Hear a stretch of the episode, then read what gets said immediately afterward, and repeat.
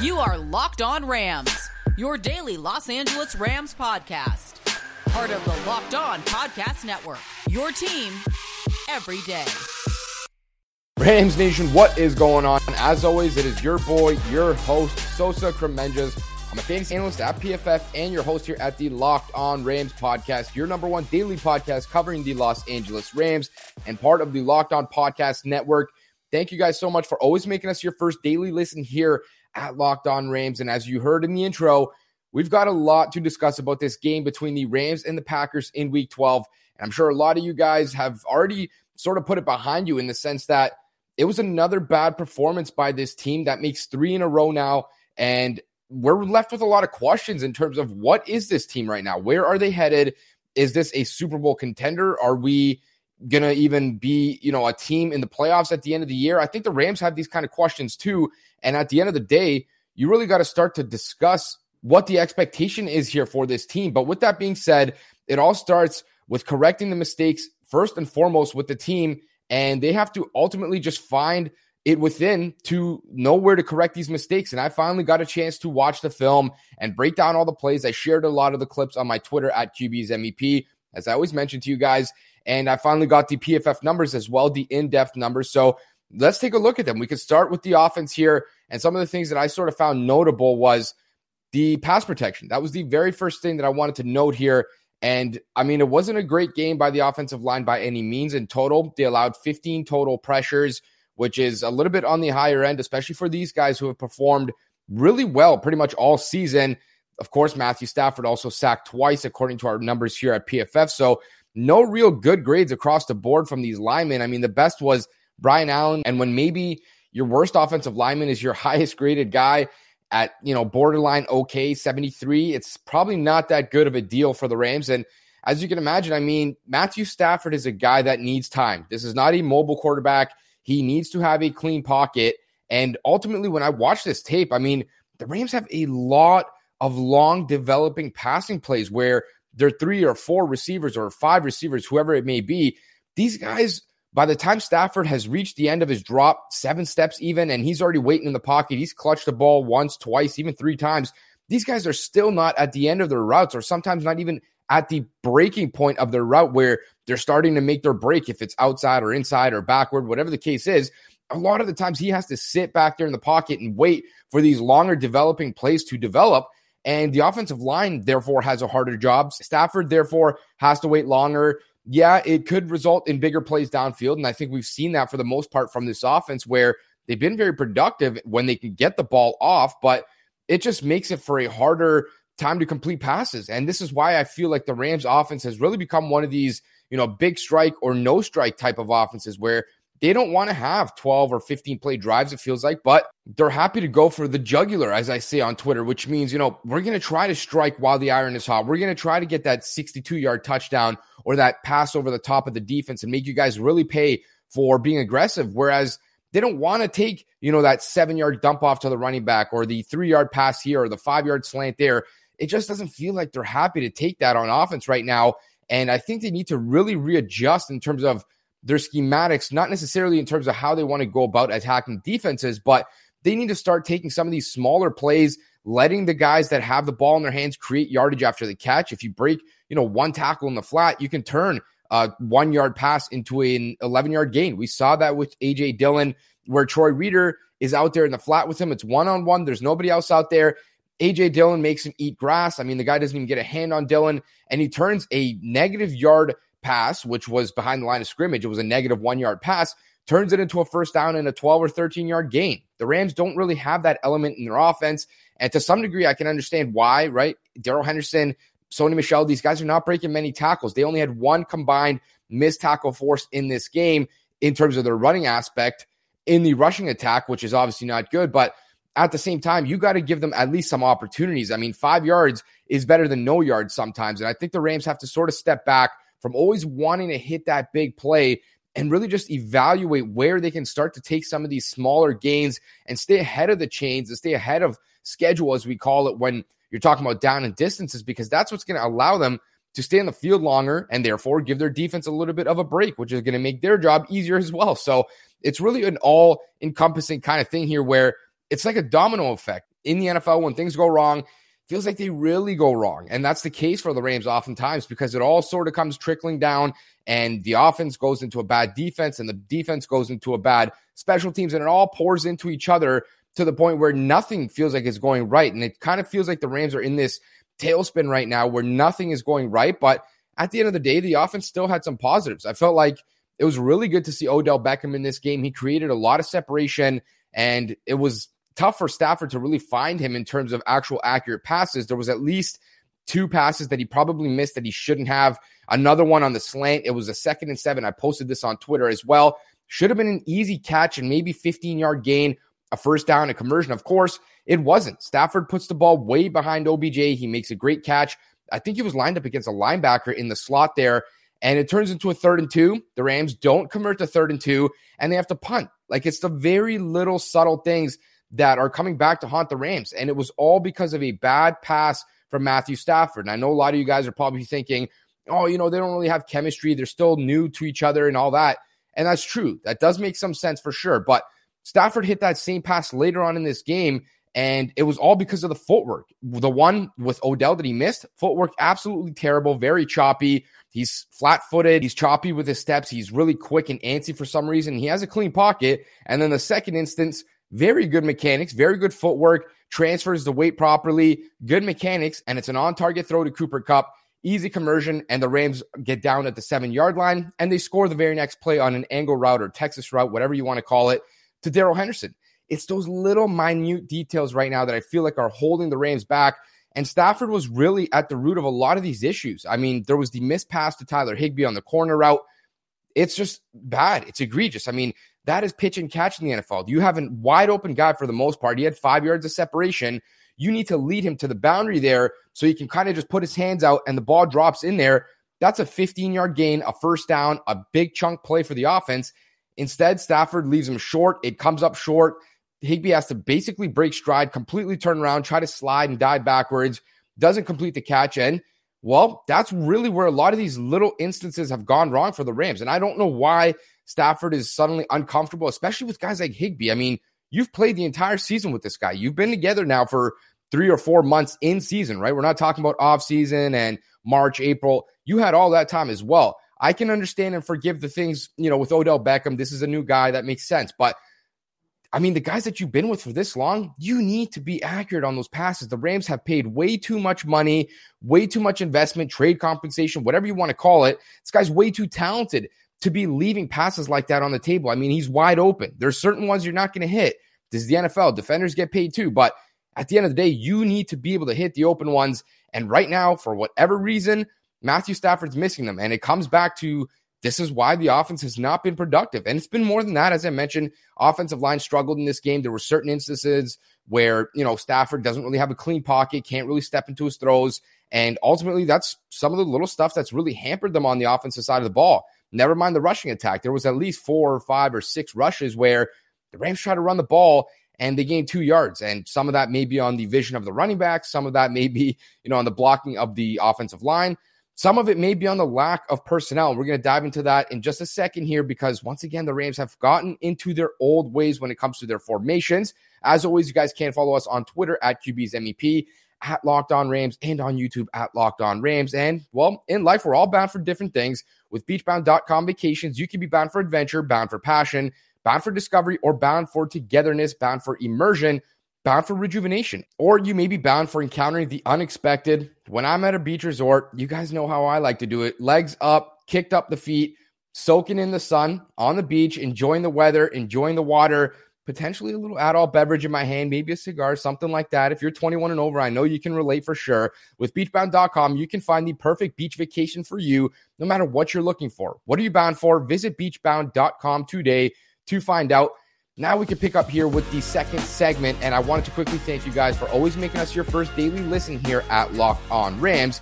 Now we're continuing along with this offense, right? There were some good instances as well because when you watch the tape, you're going to see the good, the bad, the ugly, like we talk about in our episodes, but you're also going to notice all the little things that you probably don't pick up on the broadcast copy, things that you don't even see because it's a totally different angle, right? And Two of those throws from Matthew Stafford in this game, they were tremendous. I mean, the deep shot to Van Jefferson, That was outstanding. It was a perfect pass. He couldn't even step into the throw. There was a defender right in his face. I can't remember which offensive lineman got bullied back into his lap.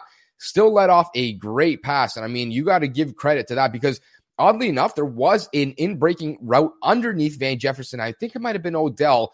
And it was a easy first down conversion. I want to say it was like third and 10, and it would have been a 15 yard gain, no questions asked. But Stafford held it, and he knew that he had that safety beat. He knew he had that corner beat, and he let it go for the big shot, and it worked. I mean, you got to give him credit for that. That was a great throw, great play. And the other one that I'm talking about, the other long touchdown, the 53 yarder to Odell Beckham Jr. That one was impressive. I mean, that one showed a lot of what makes Matthew Stafford such a good player in the NFL the anticipation, the ability to really uncork a good pass. And again, another defender right in his face couldn't step up into the throw, which is why it wasn't, you know, even another yard further. I'm sure if he had been able to step into the throw, it would have been an absolutely perfect pass. But hey, this one was a 9.5 out of 10. Let's not get it twisted. It was a beautiful pass. And by the time Stafford was letting it go, I posted this on my Twitter. There was two defenders on par or on level with Odell running that sluggo, as they call it, the slant and go, where he's going to run like this and then kind of break up forward. That was not open by the time he let it go. And the reason I'm so impressed by that is because you really see the anticipation, right? He sees Odell getting deep and getting open 25 yards before it happens. Like it's really, really cool to see some of these things that if you're watching the broadcast copy, you would have no idea. And that was a great shot by Matthew Stafford. The last thing that I really wanted to touch on, though, was the third and three shot. I think it was around 11 minutes left in the fourth quarter. And a lot of us, myself included, were confused. It's third and three. The Rams are down. I think they were down about 10 points, 11 points at this point in time. Still a two score game. And on third and three, Stafford takes a deep shot down the right sideline to Odell Beckham. Beckham gets a hand on it, but it was really good coverage. Couldn't bring it down. He was out of bounds and he didn't catch it anyways. A lot of people are thinking, it's third and three. Why are you shooting it 35, 40 yards deep on a vertical when all you needed was three yards? And then the Rams, of course, like I want to say cowards, but they go out and punt the next snap on fourth down when they shouldn't have. But either way, that was a good call by Matthew Stafford. I watched the play. The safeties started in too high for the Packers. And then that play side safety really rotated down and had to cover Darrell Henderson man on man. And the other safety, the backside guy, started on the far hash and had to go from here all the way to across the formation where Odell was targeted down here. So when you really think about it, it was the perfect decision by Matthew Stafford. It was one on one with a chance for a huge play, and the Rams were down two scores. They needed it in the worst way, unfortunately for the Rams, and really for Odell. It was really good coverage by rookie cornerback Eric Stokes, so they couldn't complete the pass. But in general, it was actually a really good decision because if they complete that pass, that has a chance to be a 70 yard house call. Like you need to take that shot every single time you get it in the game. Never mind when you're down two scores and there's, you know, 10 or 11 minutes left in the game. That's an absolute no doubt need to take that shot call. So I wanted to kind of just bring that to light because sometimes you don't really understand why he's doing certain things, but sometimes they do make sense. And that instance to me made a lot of sense for Matthew Stafford. Now we can flip to the other side of the ball here start looking at this pass rush because I was one of the people who was really critical on it, and I still am. I don't care about these numbers. At the end of the day, you have way too much talent, way too many good players to not be doing anything against backup offensive linemen pretty much across the board. You need to have more of an impact on the game. But in general, Von Miller, I thought had a great game in this one, six total pressures. And I actually mentioned it yesterday that he didn't have that big of an impact. Didn't really have many statistics. If you look at the box score, doesn't really have much to show for it. But in terms of the run defense, was really good in this one, was really active. And then, of course, the six pressures, he led the Rams. So pretty decent game by him, I would say. Definitely his best with the team, though that's not really saying much at this point in time. Aaron Donald, once again, had a tremendous contest. Five pressures in this game. That was second on the team. And in general, I mean, he was consistently knifing through the backfield, getting penetration. And I think Aaron Rodgers even mentioned that on the play where he actually ran for a touchdown. I think it was early in the game, sort of pumped out Jalen Ramsey. He said that it was supposed to be a handoff, and he's seen Aaron Donald coming through and knifing through, creating penetration real quick. So he actually pulled it out and just decided to run for it, which wasn't the play call at all. So it really goes to show you how much a good player or incredible Hall of Fame, legendary type of player, Aaron Donald can impact a game way beyond what we know. And ultimately, he was one of the guys that really helped the Rams actually put together a half decent contest in this one. The reason why I said the defense started much better or played much better, really, than most people give them credit for is because you have to take into context here. And I got blasted on this on YouTube. look at it, right? The Rams fumble the ball at the six yard line. The Packers score a touchdown from that six yard line. They had six yards to go. You're putting your defense in a god awful spot there. Then again, seven points attributed to a pick six. That's 14 points. That's not on the defense at the end of the day. Then the last one, you fumble the ball on a punt return, JJ Koski. I can't remember where that was recovered, probably somewhere inside the 20. Again, you're putting your defense with their backs against the wall. At the end of the day, you can chalk up 10, 17, 21 points. That wasn't even the defense's fault. That is why I said the defense played a good game in this one because no, they weren't perfect. Absolutely not. But you're playing a legendary quarterback. You're playing the best receiver in football in Davante Adams. You're playing arguably the best team in the NFC, arguably the best team in football. And you had a decent performance. Like you're going to get beat. I'm sorry, but I don't know what some of you fans are expecting. You're not going to beat these teams you know, 37 to 0 and they're going to have 27 yards on offense. That's not going to happen. This isn't Madden. At the end of the day, teams are going to produce whether you play well or not, right? You look back to the Rams the last 2 weeks, not against the Packers, they sucked against San Fran, they sucked against Tennessee, yet Matthew Stafford in the offense still has 200, 250, 300 yards. That's how it works in the NFL. You're not going to just shut these teams out, walk off the field allowing 23 yards and 0 points that's a pipe dream. At the end of the day, you're going to get scored on. You're going to allow certain conversions, certain drives.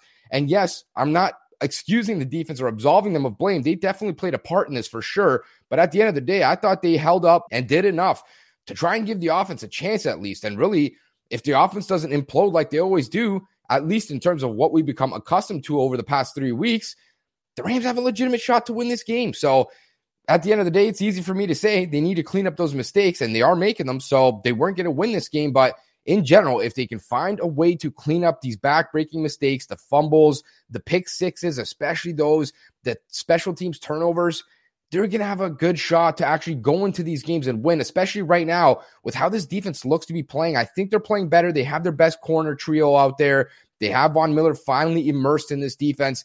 They're going to have a shot. They just need to find a way to stop turning the ball over. And we're going to discuss that more here in just a second in the final segment. But before we get there, make sure to tune back in tomorrow here at Locked On Rams. When former host finally rejoins me, Brad Motter, we're going to discuss his thoughts on this three game losing skid. And I'm sure you guys are not going to want to miss what he's got to say about this one. Now, BetOnline has you covered for all season, more props, odds, and lines than ever before as football season continues to march towards the playoffs. BetOnline remains your number one spot for all these sports action this season. Head over to their new updated desktop or mobile website to sign up today and receive your 50% welcome bonus on your first deposit with the promo code locked on to receive your bonus from basketball to football to NHL to boxing, UFC, right to your favorite Vegas casino games. Don't wait to take advantage of all the amazing offers available for the 2021 season. BetOnline is the fastest and easiest way to bet on all your favorite sports. BetOnline, where the game starts. And thank you guys so much for always making us your first daily listen here at Locked On Rams.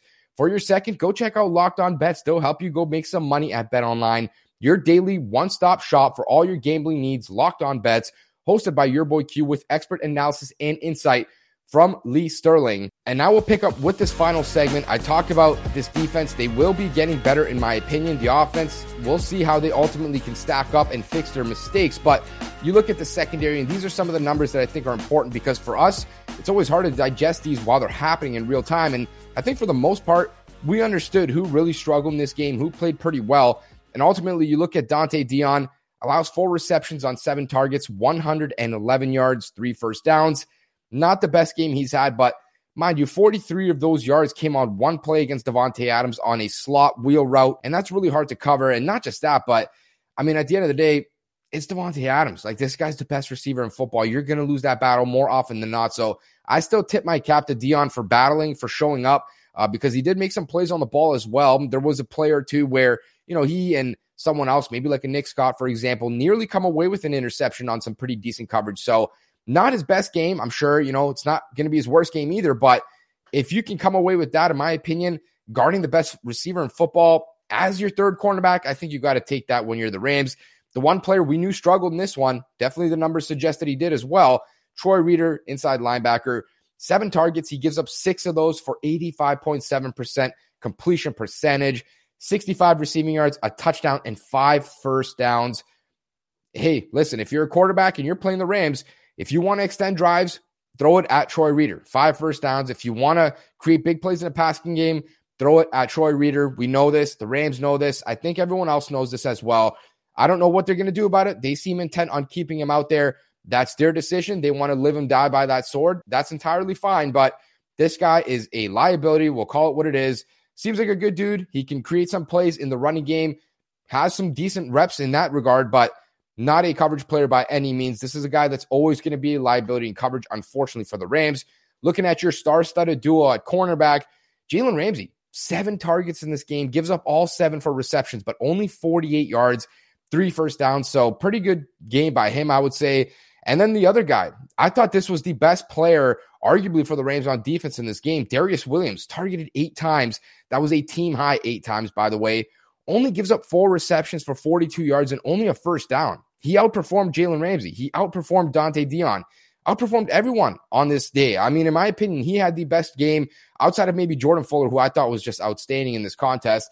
Those were two of the guys that I highlighted in yesterday's episode, and it was good to see that. You know, you look at the numbers, you look at the tape, they ultimately played pretty well. And that's why I singled out the secondary as one of the units that really carried the Rams in this game he was targeted eight times by Aaron Rodgers, and he only gave up four receptions for 42 yards, only one first down. Like that is a stat line you're going to take every single time. Hopefully, he's starting to round out into form like he was last year. He seems like he's starting to get a little bit more comfortable. So, a good performance by him. Taylor Rapp, four receptions on five targets, 23 yards, a touchdown. Not the best that he's ever had. Not the worst either, but again, another player that is going to be a liability in coverage for the Rams. That's just the reality. The one place that maybe he can offer some legitimate help is, you know, covering running backs out of the backfield, covering some of those slower tight ends, guys like Marcedes Lewis, for example, from the Packers. Not your George Kittles. Those guys are going to give him a problem. But some tight ends in the NFL, I certainly think he's worthy of in terms of in coverage. And then your good performing duo at safety. I mentioned Jordan Fuller gave up one reception on three targets for eight yards, a first down, had a forced incompletion. It was nearly an interception. If you guys recall, it was on the right side of the field, the right hash. He kind of puts his hands out in front and nearly gets that little law pass over the top. It was a really good pass breakup, nearly picked off. And Nick Scott, a similar thing, except on the left hash on the other side, he nearly picks it off. I think it was covering Allen Lazard. It was him and Dont'e Deayon. Only gives up one reception as well for eight yards. So your safeties together they were targeted four times. They gave up two catches for 16 yards, one first down. Probably could have had two interceptions there. Really good performance by those guys. I think the Rams feel pretty good about where they're at right now in terms of that unit. And from what I saw in this game, there was some interesting usage because initially the Rams let Taylor Rapp just play, you know, second safety, top, over the top, whatever the case is, as usual. But towards the second half, around halftime, they adjusted and they actually started to kick Taylor Rapp into the box a little bit more. And he was starting to cover tight ends on one on one and things like that. And they put Nick Scott at the back instead of having Taylor Rapp back there. And I really think it helped sort of transform how this defense played. Like Nick Scott is a lot better in coverage back there. And of course, there's the one name that we've talked about 18 million times on this podcast Terrell Burgess. This guy's better than both of them combined, in my opinion. He's the one player that you have on this roster, especially in that safety room, that really has legitimate coverage ability, not only as a single high guy, but as a guy that can actually kick down into nickel and cover slot receivers or cover tight ends coming out. This guy can legitimately actually do that in man coverage and do it well, not like a Taylor Rapp, not like some of these other guys. But for whatever reason, the Rams refuse to play the guy, and we don't know why, don't have that answer. But at the end of the day, if they put him on that field, I think they would become an even better secondary. But we'll keep our eyes on if they start to play Nick Scott a little bit more back there in that too high kind of look or that deep safety responsibility as opposed to Taylor Rapp. And if they ultimately keep kicking Taylor Rapp down into the box, because we know that that's probably his best use case as well. So that's going to do it mostly for the number breakdown of these guys. I really want to just try to talk people off the ledge here because it feels like the season's over. I'm seeing people say fire Sean McVay. You know, I'm seeing people say he shouldn't be a play caller. He's got an ego. He's got this. He's got that. At the end of the day, the Rams are not far away. I mean, this is a week to week league. Three weeks ago, we were talking about the Rams as the favorite for the Super Bowl. Now we're talking about they're screwed for the future. You know, this team is a bunch of divas. They're soft. They're this, they're that. Let's take a step back. Let's take a deep breath. They have a chance to recoup here against the Jacksonville Jaguars. And no, nobody's going to feel better for them beating the Jaguars if they're even capable of doing that. But you can start to change that momentum here, right? Because it felt like ever since that Houston Texans game in the second half, in that fourth quarter, the Rams go about benching everyone.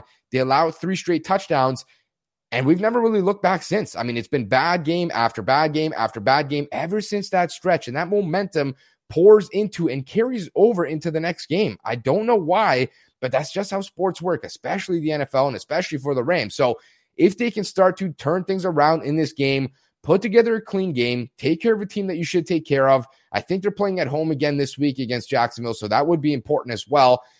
And just win. And then you can go into the next game after that, a game closer to the Arizona Cardinals. And that is the most important game left on your schedule. Bottom line, if the Rams lose that game, the NFC West is over. Chalk it up. It's done. The Rams, at best, might be the fifth seed.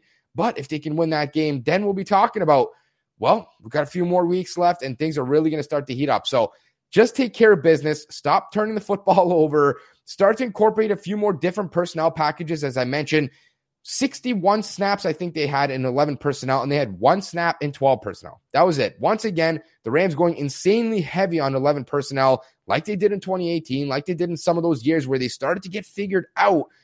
Change it up a little bit. I feel like they could really start to put defenses on their heels if they stop doing the same things over and over again. That should still be working. You have open receivers, you have open guys. Stafford just needs to continue to work through his progressions like he was earlier in the season. The O line needs to hold up in pass protection a little bit better. Guys need to stop dropping footballs. Everything will be okay. I don't know where this team is headed. I don't know what the expectations are, but I do know this team has the talent to do everything that they want to accomplish this season. They just need to find their rhythm. They need to build that momentum back up. And ultimately, if they can do that, they're going to be perfectly fine going through this last stretch of the season and into the playoffs. That's going to do it for this episode of the Locked On Rams podcast.